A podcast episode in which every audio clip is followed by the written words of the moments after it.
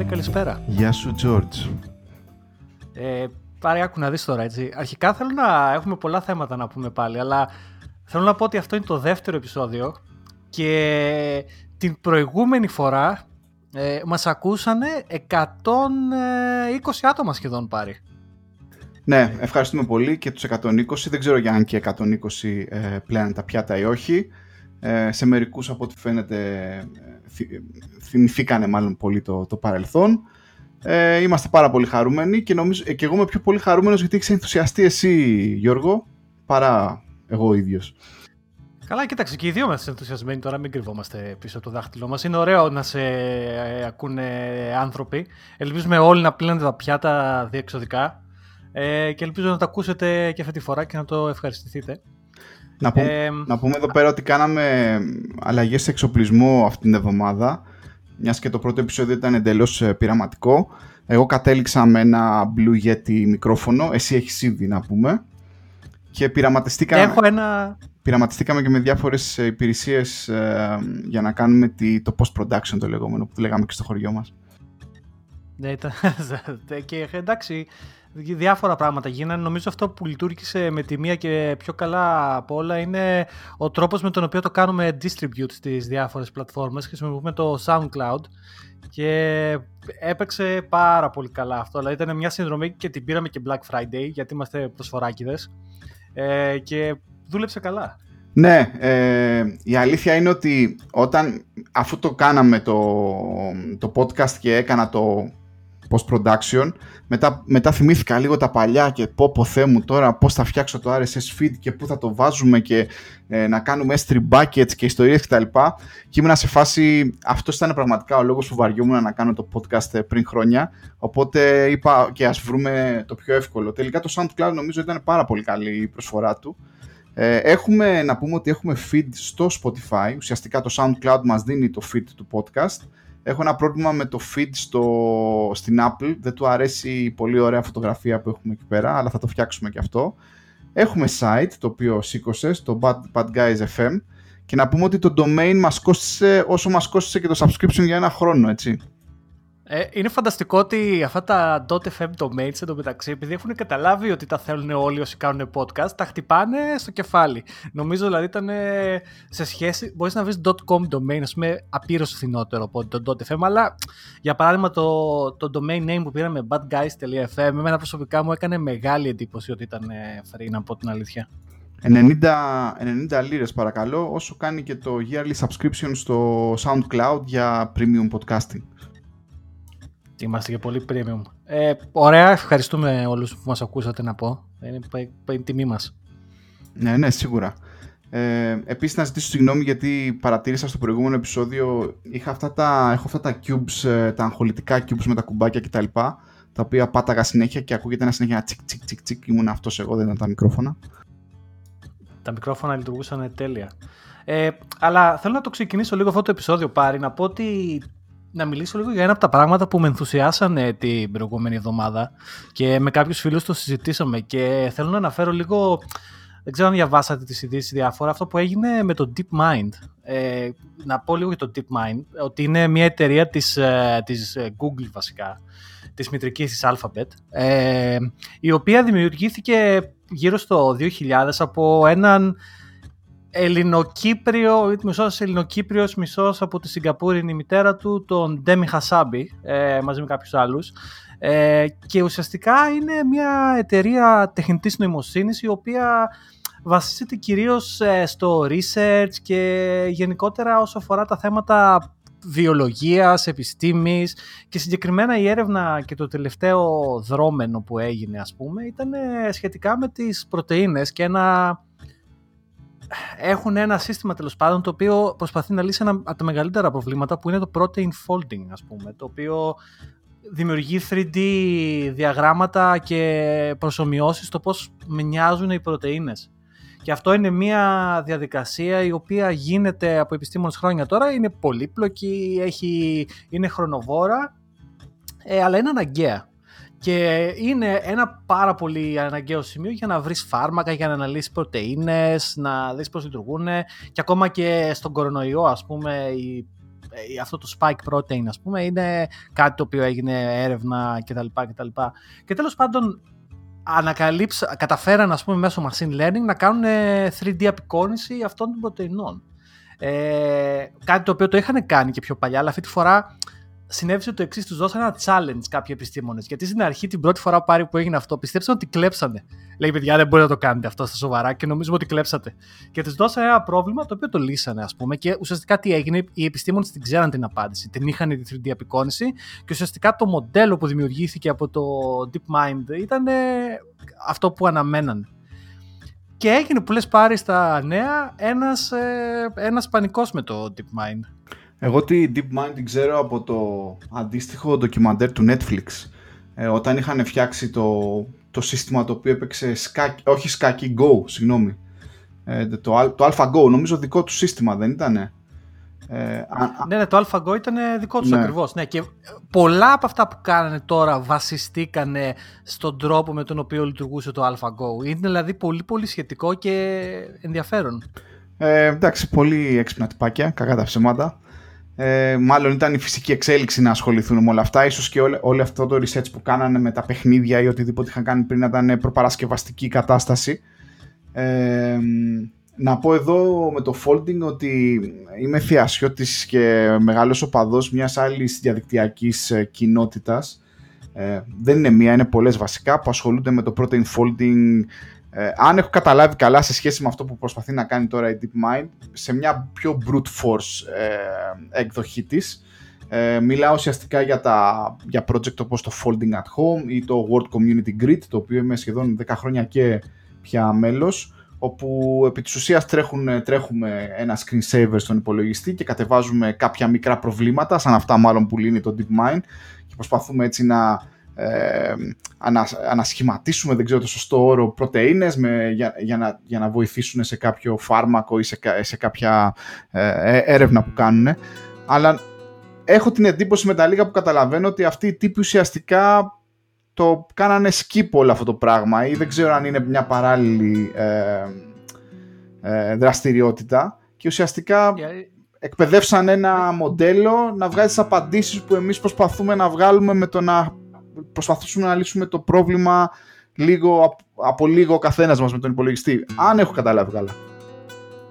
Ε, το, η αλήθεια είναι ότι αυτό είναι το επόμενο που ήθελα να αγγίξω γιατί όσο τα νέα ενθουσιαστήκανε με αυτό που είναι και καλώς ενθουσιαστήκανε ε, διάβασα σε κάποιες περιπτώσεις πράγματα όπως για παράδειγμα Α, τώρα δεν χρειαζόμαστε για, ε, την ε, επιστημή ότι αυτό θα κάνει super seed, ας πούμε, κατά κάποιον τρόπο τις παραδοσιακές μεθόδους, αλλά αν κάτσει και σκεφτεί κάποιος πώς δουλεύει το machine learning ουσιαστικά, το machine learning παίρνει κάποια δεδομένα, κάποια inputs, πράγματα τα οποία έχουν αποδειχθεί ότι έτσι είναι και μαθαίνει από αυτά και από αυτή τη γνώση μετά μπορεί να την κάνει apply σε άλλα καινούργια μοντέλα. Οπότε καταλαβαίνουμε ότι οι παραδοσιακές μέθοδοι έρευνας ε, όπως είναι νομίζω spectral stereoscopy και ελπίζω να μην το κάνω πολύ λάθος. Ε, κάποιοι θα μας πούνε σίγουρα στο Twitter αν το έκανα λάθος. Αλλά τέτοιες X-ray μέθοδοι τέλος πάντων που βλέπουν ε, τις ε, πρωτενε και το folding θα συνεχίσουν να υπάρχουν. Γιατί για να γίνει αυτό το μοντέλο καλά πρέπει να έχει περισσότερο input, έτσι. Και αυτό το input από κάπου πρέπει να συνεχίσει να έρχεται. Φυσικά το παραδοσιακό research είναι μια μέθοδος, αλλά για παράδειγμα και το folding at home και όλα αυτά που γίνονται κτλ. πρέπει να συνεχίσουν να γίνονται. Αλλά δεν θα πάω σε πολύ βάθος γιατί μετά φτάνουμε σε σημεία πολύ επιστημονικά. Απλά να πω ότι είμαι πολύ ενθουσιασμένος ε, με, το, με αυτό που έκανε, με αυτό που κάνει εκεί πέρα τα παιδιά. Και, και έλεγα αστειευόμενο στο Twitter ε, πώς πας για δουλειά πάρει την επόμενη μέρα, όταν ξέρεις ότι στο DeepMind λύνουν τέτοια προβλήματα και εσύ πρέπει να πας στη δουλειά και να, δεν ξέρω, να, να κάνεις track ένα, ένα κουμπί ας πούμε στο interface είναι λίγο challenging. Άλλαξε το χρώμα αυτό στο CSS ή σε παρακαλώ κάνουμε ένα left join fetch query για να μου φέρεις κάποια δεδομένα από τη βάση. Αλλά τι να κάνεις, ε, το... τι να κάνεις, αυτό μας δίνει δουλειά, μεροκομματάκι Γιώργο. Ναι, το είπανε. Το είπε και κάποιος στο Twitter μου. Το είπε για να πληρώσει λέει, το mortgage, μου είπε ο ένας. Και μία φίλη μας που μας ακούει κιόλας εδώ στο, στο podcast ε, έλεγε ότι η, η Βίκη Σταματοπούλου που μας μας, μας έκανε approach και στο Twitter, γεια σου Βίκη, ε, μας είπε το πολύ σωστό βέβαια ότι ελπίζεις ότι αυτό που κάνεις βοηθάει τους ανθρώπους που λύνουν αυτά τα προβλήματα και έτσι είσαι μέρος ενός society. Και συνεχίζει η ζωή να συνεχίζεται. Αυτά, αυτά πάρε. Με αυτό ενθουσιάστηκα εγώ. Ωραία, ωραία. Ε, εγώ θα συνεχίσω βέβαια να και ο CPU Cycles ε, και να βοηθάω το World Community Grid. Ε, οπότε όσοι από εσάς ενδιαφέρεστε, ε, κάντε spare μερικά CPU. Ελπίζω από πίσω να μην είναι η CIA, ας πούμε, δεν ξέρω εγώ, κάποιοι τύποι και να προσπαθούν να χρησιμοποιήσουν τη CPU μας για να σπάσουν κάποιον αλγόριθμο encryption ή οτιδήποτε. Εντάξει, ελπίζω πως όχι και εντάξει, ας μην ταΐζουμε τον κόσμο ε, θεωρίες συνωμοσίας. Δεν θέλει και πολύ με τις ημέρες που ζούμε. Ναι, μα ε, ε δεν, δεν πήρες, δεν ήπιες και εσύ λίγο χλωρίνη για να καταπολεμήσεις τον COVID προχθές, αυτό δεν μου λέγες. Πω πω Θεέ μου, δηλαδή πραγματικά αυτό που γίνεται με την όλη φάση τώρα θα είναι το επόμενο μεγάλο challenge που πάρει πραγματικά. Δηλαδή να βρεθούν τα εμβόλια βρεθήκαν, το επόμενο βήμα θα είναι πώς θα πει σε όλο τον κόσμο ότι ναι, δεν είναι ο Bill Gates και σου περνάει κεραία κινητής τηλεφωνίας στη μύτη για να. Μιλάμε τώρα για αστείωτες. Εγώ πάντως θέλω αυτό με το 5G τσιπάκι, μήπως και έχουμε καλύτερο reception, δεν ξέρω, θα δούμε. Περνάμε στο, στο επόμενο θέμα συζήτησης, το οποίο το ζήτησαν και κάποιοι φίλοι στο Twitter. Νομίζω έχει, έχει, έχει πια, το έχουν πια καλύψει μετά από δύο εβδομάδες. Αλλά θα, πάμε, θα κάνουμε backtrack τώρα λίγο πίσω στο χρόνο και θα πάμε στην αγαπημένη μας Apple και τη συζήτηση που τότε είχαμε κάνει πρωτού το podcast, πρωτού αρχίσουμε το podcast, ε, που ξεκίνησε ως παρή να πάρω το καινούριο εμένα MacBook Pro. Ναι, πάρει και πραγματικά σε ρώτησα και το, να πω ότι το είχα κάνει pre-order. Ε, αυτή, αυτή είναι η αλήθεια. Το είχα κάνει pre-order το εμένα και αφού μιλήσαμε και σκέφτηκα λίγο λογικά γιατί να πω ότι μου είχες πει ότι είναι νωρίς γιατί επίσης, επειδή είσαι αρχαίος, να το πούμε αυτό, εσύ έχεις φάει στη μάπα και την μετάβαση από το προηγούμενο CPU της Apple στο, στην Intel, έτσι. Ε, τόσο αρχαίος όσο θα ήθελα να είμαι, γιατί υπεραγαπώ την Apple και δεν το έχω κρύψει ποτέ. Δεν είμαι. Ε, ουσιαστικά έκανα jump στην πλατφόρμα της Apple όταν βασικά κατάφερα να μαζέψω λεφτά καταρχήν. και όταν η Apple ουσιαστικά λάνσαρε τα πρώτα Intel-based ε, μηχανήματά της, τον iMac τότε το συγκεκριμένα. Και θυμάμαι ότι τα πρώτα δύο χρόνια προφανέστατα ήμουν super ενθουσιασμένος, ήμουν πολύ συνειδητά υπέρ του Switch και μου άρεσε αυτό που έβλεπα. Αλλά με είχε δυσκολέψει αρκετά ότι το οικοσύστημα της Apple μέχρι τότε ήταν βασισμένο σε άλλη πλατφόρμα ε, επεξεργαστή της Motorola. Και αυτός συνεπάγεται ότι και τα προγράμματα αυτά υπήρχε αυτό το, το layer η Rosetta η οποία τώρα υπάρχει ξανά Rosetta 2 υπήρχαν κάποια προβληματάκια κάποια binaries δεν παίζανε κάποια περίμενες. Νομίζω μετά από ένα-δύο χρόνια άρχισε η κατάσταση και έγινε stable και τότε πραγματικά ε, ε, έδειξε την πραγματική του δυνατότητα το όλο Switch. Αλλά μην ξεχνάμε ότι η Apple από πάντα είχε την πρόθεση αυτή δηλαδή είχε την πρόθεση να πάει σε μια all-in-one solution να ελέγχει τα πάντα και νομίζω ότι πια τα έχουν καταφέρει. Και η αλήθεια είναι ότι ε, έχει εμπειρία, έτσι. Δηλαδή το iPhone είναι αυτό, που, για παράδειγμα. Α σκεφτούμε το εξής, γιατί ένα από, τα, από τις πρώτες κουβέντες που γίνανε τώρα με την καινούργια την πλατφόρμα είναι τα περιβόητα 16 GB μνήμης, έτσι. Που πολλοί developers και εγώ μαζί ε, έχω αυτό το ερώτημα, έτσι. Είναι τα 16 GB αρκετά; Ε, γιατί ας πούμε στη δουλειά, για παράδειγμα, ε, όταν ε, ξεκινάμε ένα service με τρία container και τρέχουν και τέσσερα και πέντε container, βλέπω τη CPU ας πούμε και τη μνήμη γονατίζουν όλα. Αλλά αυτό που επίσης είναι μια καλή αναλογία είναι το, το iPhone εναντίον των Android. Και σε πολλά Android κινητά βλέπεις τα specs έτσι. Λένε ξέρω εγώ Snapdragon τάδε τόση μνήμη κτλ. Το iPhone όχι απλά δεν λένε πόση μνήμη έχει. Πρέπει να, το, πρέπει να σκαλίσουν ειδικευμένα site για να βρουν τι έχει και τι δεν έχει. Και τελικά δεν έχει σημασία. Γιατί η αρχιτεκτονική είναι τόσο διαφορετική και τόσο integrated το hardware που πραγματικά δεν ξέρω πόσο αξία έχει σε σχέση με ένα παραδοσιακό CPU. Ναι, ακριβώς. Ε, νομίζω ότι ε, έρχονται ε, ενδιαφέροντα πράγματα από την Apple, αλλά για πρώτη φορά, ε, εγώ που είμαι μεγάλο fanboy και δεν το έχω κρύψει ποτέ, ε, αισθάνομαι και μια επιφυλακτικότητα. Ε, δηλαδή, πιστεύω ότι όλο αυτό το, όλη αυτή η κίνηση της Apple θα οδηγήσει σε πολύ καλά πράγματα. Από την άλλη όμως φοβάμαι μήπως η Apple θυμηθεί λίγο τον παλιό του σε αυτό και αρχίσει και ε, κάνει στην άκρη κάποιες ομάδες χρηστών όπως είναι εμάς οι developers που κακά τα ψέματα αρκετός κόσμος, δεν ξέρω, τουλάχιστον στο οικοσύστημα της Java, δεν ξέρω για το οικοσύστημα του frontend, αλλά νομίζω ισχύει το ίδιο. Ε, αρκετός κόσμος χρησιμοποιεί Mac εδώ και χρόνια για development.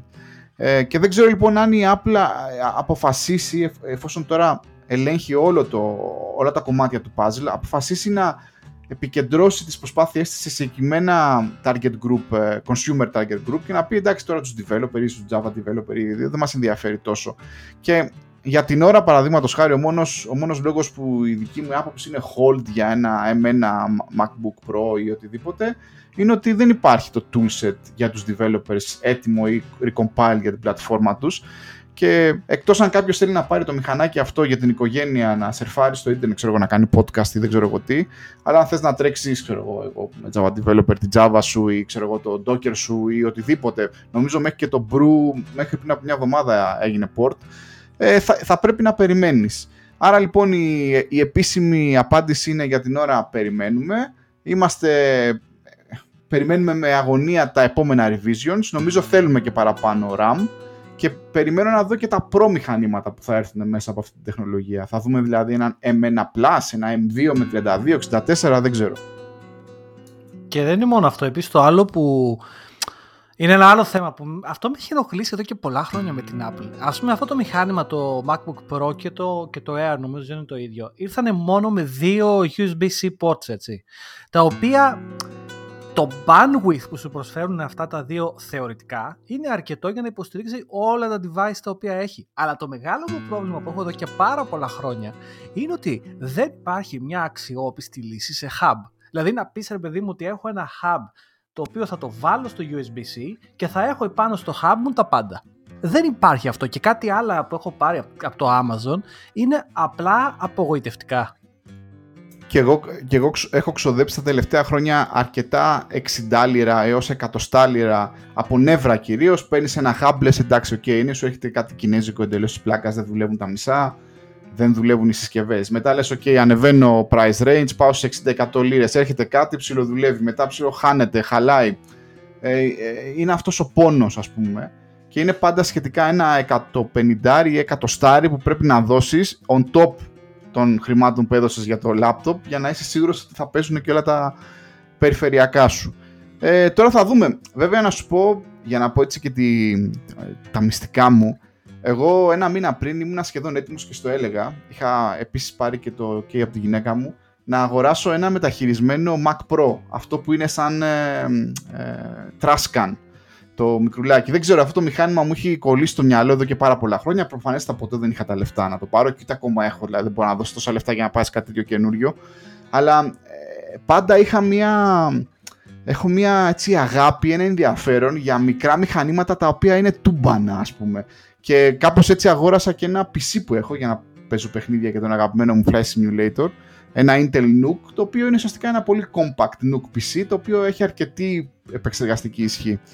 Αλλά με το που έγινε το switch της Apple, ουσιαστικά καταλάβαμε ότι είναι θέμα χρόνου πια η Intel, το Intel ε, ε, οικοσύστημα της Apple να αρχίζει να γίνεται phase out. Περνάμε πια στην εποχή που πάλι θα μιλάμε για το «Όχι, αυτό το πρόγραμμα αν έγινε recompile δεν έγινε, ροζέτα κτλ. Μέχρι να περάσουν 2-3 χρόνια και να μας ξαναπασχολήσει. Και έλεγα μετά, άντε το παίρνεις τώρα που αρκετοί τα πουλάνε τώρα. Μιλάμε τώρα για μηχανήματα με 12, 16, 62 CPU σε σχετικά πολύ καλές τιμές, όπως θα έπαιρνες ένα καινούργιο MacBook Pro. Μετά τι γίνεται; Και εκεί θα ήθελα να μας πεις λίγο τι αποφάσισες εσύ. Δηλαδή, έλεγα, θα πάρω αυτό το ε, μηχάνημα. Μετά από ένα χρόνο που δεν θα, ξέρω ένα-δύο χρόνια που δεν θα παίρνω updates, τι θα κάνω; Αυτά τα μηχανήματα, πρώτα απ' όλα να πω το εξής ότι αυτό το μηχάνημα, ειδικά αυτό το Trascan ε, Mac ε, Pro, είναι, είναι φανταστικό industrial design επίτευγμα, έτσι. Δηλαδή αυτό το, αυτό το μηχάνημα είναι ένα γιγάντιο, μια γιγάντια νίκη του industrial design. Δεν ξέρω, αλλά ίσως να ήταν ε, η τελευταία λέξη του Johnny Ive, ας πούμε, στην Apple αυτό το πράγμα. Είναι φανταστικό μηχάνημα, είναι πανέμορφο να το βάλεις οτιδήποτε, αλλά πραγματικά η χρήση του ε, είναι impractical, είχε ένα σωρό άλλα ζητήματα σχετικά με την αναβαθμισιμότητα. Γενικά ήταν πολύ questionable μηχάνημα, αλλά είναι πανέμορφο, έτσι. Δεν θα, δεν θα πω ψέματα. Ε, όσο αφορά τη δικιά μου απόφαση τελικά, γιατί δεν το πήρα το M1 όπως έλεγα, έτσι, το έκανα cancel το pre-order, ε, γιατί όλα αυτά που είπες ε, έχουν, δηλαδή Docker για παράδειγμα, δεν γίνεται να δεν τρέξει Docker, πώς, δεν γίνεται απλά. Ε, το, το Brew όπως λες, ναι μεν έγινε port το Brew, αλλά αυτά που θα φέρει το Brew από πίσω για παράδειγμα, δεν ξέρεις είναι δεν είναι, θα τρέχουν στη ροζέτα, δεν θα τρέχουν. Ή για παράδειγμα ε, ο compiler της Go και της Go της γλώσσας ακόμα δεν είναι, δεν ξέρω τώρα τελευταία αν έγινε, αλλά μέχρι πριν την τελευταία εβδομάδα για παράδειγμα δεν ήταν έτοιμος ο compiler της Go και είναι ο λόγος για τον οποίο το Docker δεν είναι ακόμα available στο, στο, στο, στο M1. Εντάξει, τώρα και ένα άλλο site, λίγο να κάνω ένα site track εδώ πέρα. Αυτοί από το Docker είπαν επίσης ότι δεν μπορούν λέει, να το developers, δεν μπορούν λέει, να το κάνουν port ακόμα γιατί τα, το Electron το οποίο χρησιμοποιούν για το Docker dashboard ε, λέει δεν είναι ported. Το οποίο γελάω και σαν φαίνονται developers γιατί αυτό το Electron πραγματικά ε, για τους mid developers δεν, δεν έχει σημασία και συγγνώμη, αλλά αυτό το Electron είναι πραγματικά ε, τραγικό. Δηλαδή, ε, να μην γίνει port, παιδιά. Δεν το θέλουμε, κρατήστε το. ε, ναι. Ε, οπότε ξεκινήσαμε πριν μερικές εβδομάδες, λοιπόν, μια... ξεκίνησες εσύ μια αναζήτηση, αναζήτηση, ένα ταξίδι ξανά στον κόσμο του Linux και μπορώ να πω ότι καθώς ξεκινούσε το, το ταξίδι αυτό ξανά στον κόσμο του Linux, όχι ότι δεν είχες, άρχισα και εγώ να σκέφτομαι σε ένα παράλληλο σύμπαν ότι μήπως ξέρω εγώ, με τη φοβία που έχω ότι η αγαπημένη μου Apple μπορεί να με προδώσει ξανά ως developer και να πω ότι ως Java developer έχω νιώσει προδομένος μια φορά από την Apple και τώρα που κάνω migrate τα blog post τα παλιά στο καινούριο site, ακόμα συνεχίζεται αυτό το saga, ε, ε έβλεπα κάποια post που έγραφα ότι ναι, όχ, η Apple μεταξύ μας beep ε, γιατί αποφάσισε να μην υποστηρίζει πια την Java και είπε αν θέλετε να φέρετε το JDK το δικό σας ενώ πριν από ένα χρόνο έλεγε ότι η Apple είναι το καλύτερο οικοσύστημα για τους Java developer. Και μου, μου ξύπνησαν κάτι τέτοιες φοβίες και για να μην μακρηγορώ, σκέφτηκα μήπως ήρθε η ώρα και για μένα κάποια στιγμή να κάνω jump στο κόσμο του Linux, αλλά είναι μια πολύ αρχική σκέψη ακόμα. Δεν, δεν ξέρω αν είμαι ψυχολογικά έτοιμος. Ε, να σου πω κάτι για μένα. Αυτό ξεκίνησε όλο, ε, ε, όπως είπες, έχεις αυτό το Intel Nook PC για να παίζεις παιχνίδια. Εγώ κάποια στιγμή στην αρχή της καραντίνας έπαθα ε, νοσταλγία και έφτιαξα ένα κανονικό, έφτιαξα ένα PC full, δηλαδή παρέγγυλα, motherboard κτλ. Για να παίζω games, κυρίως World of Warcraft αυτό που τα λέμε, αυτό παίζω κυρίως και γι' αυτό το έφτιαξα να μην ειλικρινής. Ε, αλλά τι συνέβη, όταν ε, αυτό το, το παλιό μου το PC που θέλει άλλαγμα και γι' αυτό είχα παραγγείλει το M1, ε, δεν το αντέχω άλλο, με ενοχλεί λιγάκι. Και αυτό που είχα κάνει, είχα περάσει στο, σε αυτό το PC Dual Boot ένα Manjaro Linux. Ε, το Manjaro ουσιαστικά είναι λίγο μια πιο εύκολη εκδοχή του Arch Linux και όλη ε, το όλο benefit ας πούμε αυτών των δύο distros είναι ότι είναι rolling releases. Δηλαδή για παράδειγμα δεν χρειάζεται να κάνεις reinstall οτιδήποτε όταν γίνει κάποιο major update. Ουσιαστικά πας, είναι σαν τα Windows κάπως. Δηλαδή λυπάμαι που φέρνω αυτή την αναλογία και κάποιος αυτή τη στιγμή κάποιος αυτή τη στιγμή απλά θα, το, θα κλείσει το podcast θα σβήσει τον υπολογιστή θα του βάλει φωτιά και θα πει εντάξει θα την κάνω ναι ναι θα, θα πάρω hate αυτή τη στιγμή, αλλά όντως είναι rolling release, κάνεις απλά τα updates και είναι φανταστικό. Δηλαδή, δηλαδή χωρίς να το καταλάβω άθελά μου, τώρα το πρωί ανακάλυψα ότι έκανα jump ένα minor version, ας πούμε. Πήγα από το, 20, από το 21 στο 22 του Manjaro. Δεν κατάλαβα τίποτα. Και, το, και χρησιμοποιώ KD, παιδιά, πραγματικά don't hate. Ε, απλά ήταν μια επιλογή. Τώρα δεν, δεν έχω ισχυρή γνώμη, αλλά να πω ότι το μηχάνημα είναι φανταστικό. Έκανα δηλαδή εγκατάσταση τα βασικά σε μηδέν χρόνο, δηλαδή καμία σχέση με το παρελθόν που βασανιζόσουν να κάνεις compile, random πράγματα. Για εμένα δουλέψανε όλα out of the box πάρει. Ε, κοίτα, έκανα στο μυαλό μου μια λίστα για το τι είναι τα minimum πράγματα που θα ήθελα εγώ σαν developer για να κάνω τη δουλειά μου τουλάχιστον 9 to 5 και η αλήθεια είναι ότι δεν υπάρχει λόγος να, να πω ότι α, ξέρω, είμαι δεσμευμένος με την Apple, θα μπορούσα να κάνω τη δουλειά μου με ένα Linux ε, μηχανάκι, ένα distro όπως αυτά, το Manjaro ή το Popos έχω ακούσει ή το Mint. Ε, όσες φορές έχω προσπαθήσει πάντως να χρησιμοποιήσω ε, Linux για αρκετό καιρό και εγώ είχα, είχα μια, έτσι, ένα φιλικά προσκύμενο στο KDE, δεν ξέρω βέβαια τώρα τι έχει γίνει. ε, με, με όλα αυτά. Αλλά με βάλε σε σκέψη όλο αυτό και δεν ξέρω αν τα επόμενα χρόνια αναγκαστώ να περάσω στο, στην πλατφόρμα του, του Linux, έστω και σαν developer. Θα δούμε. Πάντως να πω ότι το, το 2015 late MacBook Pro που έχω, ε, με το Big Sur η, η απόδοση του έχει πέσει πάρα πολύ. Δηλαδή το μηχάνημα και, είναι και, και ήταν και το high-end μοντέλο, έτσι.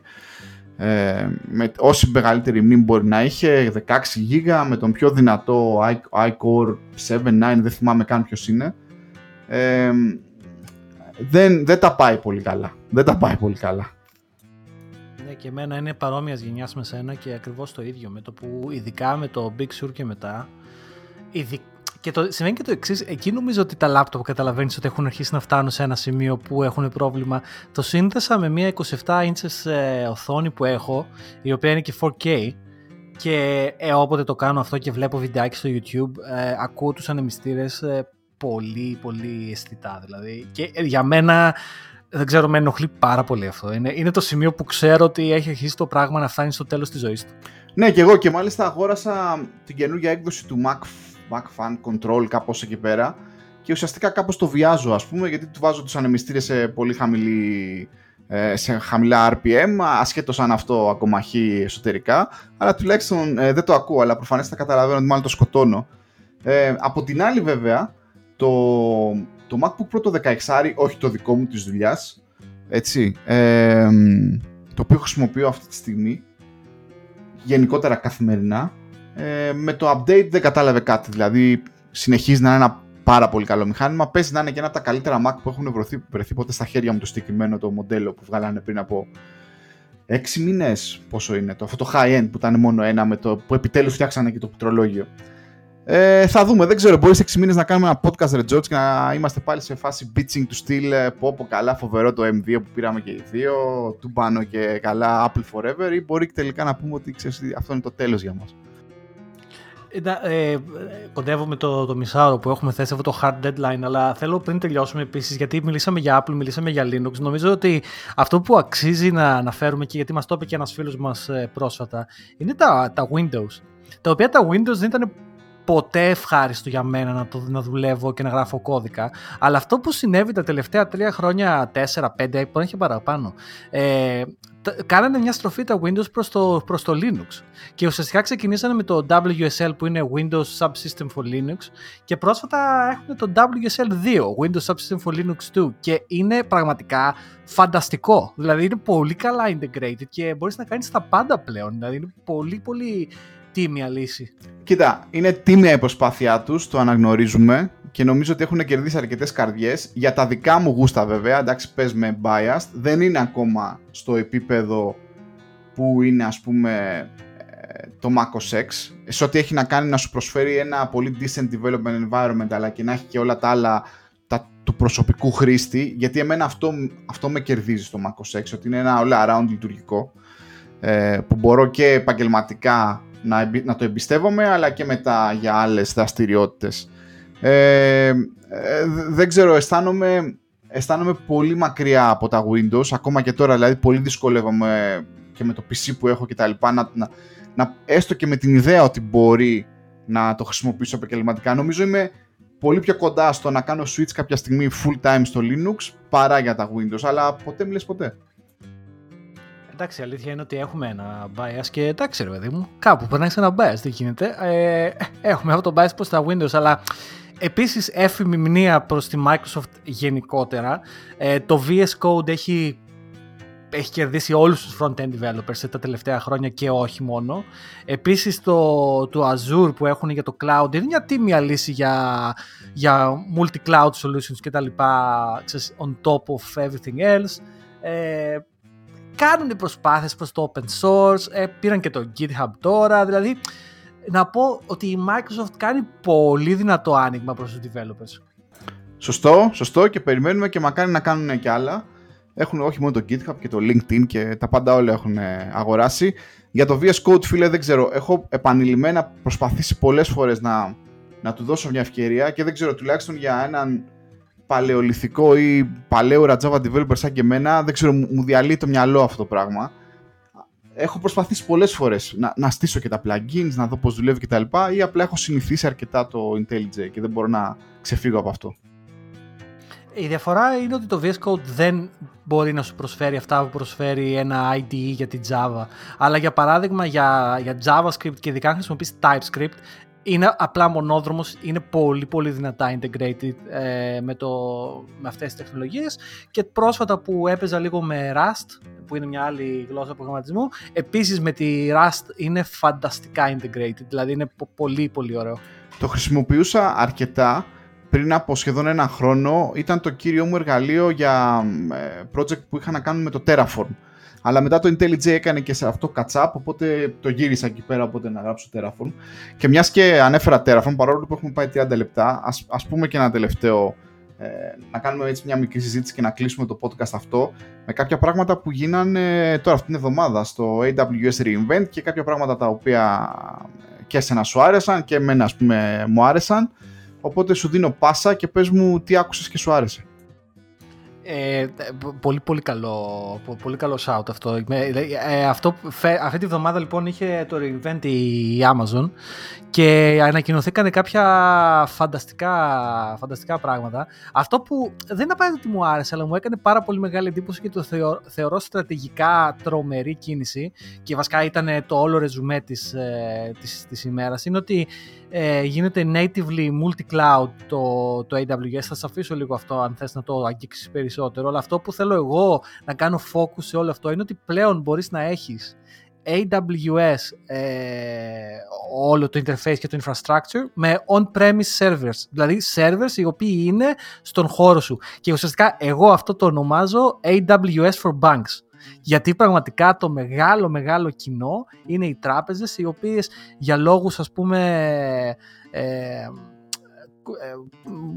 που έχουν νομικούς, νομικούς περιορισμούς δεν μπορούν να έχουν κάποια δεδομένα στο cloud και πρέπει υποχρεωτικά να είναι σε δικούς τους servers. Και πλέον μπορείς να έχεις AWS πάνω στους δικούς σου servers. Και με αυτή την κίνηση MAT η Amazon θα πάρει πάρα πολλές τράπεζες. Δηλαδή είναι πραγματικά μεγάλη κίνηση κάποια στιγμή θα πρέπει να κάνουμε ένα podcast και να μιλήσουμε λίγο για τα financial services, ίσως και με παρέα φίλων και συναδέλφων, μιας και οι δύο έχουμε φοιτήσει ή φοιτούμε σε αντίστοιχα τώρα ιδρύματα εδώ πέρα στην Αγγλία. Θεωρώ, θεωρώ το, το, το δίλημα του banking και του on-prem ότι σε πολλές περιπτώσεις τα τελευταία χρόνια δεν ισχύει. Δηλαδή πολλά χρηματοπιστωτικά ιδρύματα έχουν τι πάει στο AWS και δεν έχουν σκεφτεί να φέρουν τους servers. Δηλαδή συστήματα όπως το AWS Outpost, νομίζω κάπως έτσι λέγεται αυτή η υπηρεσία. Αυτό το πράγμα που ουσιαστικά φέρνεις τα κουτιά, τα rack του AWS στο δικό σου ε, ε, data center. Ε, ναι, αλλά αυτό είναι μια πολύ μεγάλη συζήτηση. Σίγουρα θα υπάρχουν ε, εταιρείες και ιδρύματα τα οποία θα τους ενδιαφέρει. Αυτό που εμένα μου άρεσε και το συνέδεσα και με ένα tweet κάποιου είναι ότι έχουν, κάνανε μια αλλαγή στο, στην αρχιτεκτονική του, τον, του Lambda, της πλατφόρμας Lambda ας πούμε, όπου τώρα πια σε αφήνουν να, να χτίσεις πάνω, δηλαδή να, να χτίσεις Docker containers. Ουσιαστικά το, το framework, το Lambda framework θα, θα σπινάρει Docker containers ε, σχεδόν της επιλογής σου ή Docker containers στους οποίους έχεις φτιάξει εσύ, αλλά θα πρέπει να πληρούν κάποιες προϋποθέσεις έτσι ώστε για να τρέχουν στην, ε, πλατφόρμα τους. Γενικότερα να πω ότι πιστεύω αρκετά σε, όλη, σε, όλη αυτή τη, σε όλο αυτό το οικοσύστημα. Δεν έχω την τύχη να δουλέψω 100% σε project το οποίο βασίζεται μόνο σε αυτό. Θα ήθελα πάρα πολύ να το κάνω κάποια στιγμή στην καριέρα μου και ίσως ε, σύντομα. Πιστεύω ότι ακόμα είμαστε σε μια προπαρασκευαστική περίοδος, εδώ και, χρο, περίοδο, εδώ και χρόνια, δηλαδή έχουμε οι πολλές εταιρείες και πολλοί οργανισμοί έχουν αρχίσει και φεύγουν από, το, από τον κόσμο του μονόλιθου με διάφορες γλώσσες, έχουν περάσει στον κόσμο των microservices, τα οποία ουσιαστικά είναι μικρότερα κομμάτια του ίδιου μονόλιθου. Έχει έρθει κάπως, έχουν έρθει οι containers και οι orchestrators κτλ. Αλλά δεν είναι όλοι τελικά έτοιμοι να περάσουν σε μια αρχιτεκτονική λάμδα. Αυτό που μου άρεσε βέβαια, που κάποιος είπε και δεν θυμάμαι ποιος, θα ψάξω να δω, είναι ότι το AWS κάπως ασυνείδητα δέχεται ότι, ότι οι containers σαν πακέτο ας πούμε packaging applications είναι το dominant, ο dominant τρόπος αυτός για τους developers, γι' αυτό και το κάνει embed natively στο Lambda Framework, ενώ πριν ας πούμε ουσιαστικά έβαζε τον κωδικά σου, ε, γινόταν ένα zip και έτρεχε κάπως μαγικά σε ένα δικό του σύστημα. Ε, Και παράλληλα να πω ότι είμαι χρήστης μιας, ε, μιας υπηρεσίας ε, αντίπαλης από το Google Cloud, το Google Cloud Run και εσύ αντίστοιχα. Και είμαι αρκετά ευχαριστημένος από αυτό που προσφέρουν σαν πλατφόρμα. Και ε, είναι πολύ πιο βολικό για όλους εμάς που έχουμε συνηθίσει να πακετάρουμε ένα μικρό web server σε ένα Docker container και θέλουμε να το σπινάρουμε κάπου με ένα load balancer, να χρησιμοποιήσουμε μια τέτοια υπηρεσία σε σχέση με το re-architecture και re-platforming που πρέπει να κάνουμε, έστω και για ένα μικρό παράδειγμα, για να το σπινάρουμε, σε, να το χτίσουμε, ας πούμε, σαν ένα ή περισσότερα λάμδα. Τι είναι άποψή σου; Ναι, αυτό θα συμφωνώ. Ε, και είναι πραγματικά game changer και σωστά. Δηλαδή το, το βλέπει η Amazon και ελπίζω να είναι πραγματικά εύκολο. Το, το Google Cloud Run όντως είναι κάτι τρομερά εύκολο. Δηλαδή, ουσιαστικά φτιάχνεις ένα Docker container στο σύστημά σου, το πετάς ε, εκεί στην Google και τρέχει απλά μηδέν προσπάθεια. Είναι φανταστικό. Και με HTTPS load balancer for free, έτσι πάρτα, ούτε, ούτε Όλα τα πάντα, δεν κάνεις τίποτα. Ναι, ναι. Εγώ αυτό που θέλω από αυτό το Lambda ουσιαστικά είναι αυτό ακριβώς το experience. Γιατί για παράδειγμα, απ' την άλλη, αυτό το πρόβλημα που έχω εγώ προσωπικά με το δικό μου project που έχω τώρα τελευταία, τα database solution που έχουν στην Google, έχω πρόβλημα με το integration, ας πούμε, πώς κάνει integrate το Google Cloud Run με, με ένα από τα, τα database solutions που χρησιμοποιώ. Και θα, θα είμαι σε μια διαδικασία να, να μεταφέρω το project μου από την Google στην Amazon μόνο και μόνο για το, για το database. Αλλά τέλος πάντων γίνανε πολύ μεγάλα πράγματα από την Amazon και μου αρέσει που ανοίγουν και σε άλλα clouds και σε άλλες εναλλακτικές. και θέλω να πω ένα πράγμα το οποίο θεωρώ ε, free startup idea αυτό και γενικά θα υπάρξουν πολλά ότι με όλο αυτό το cloud explosion που έχει γίνει ε, το επόμενο μεγάλο θέμα είναι τα operations και ουσιαστικά αυτό το το nasty surprise που βρίσκονται πολλές εταιρείες είναι ότι ξοδεύουν άπειρα λεφτά.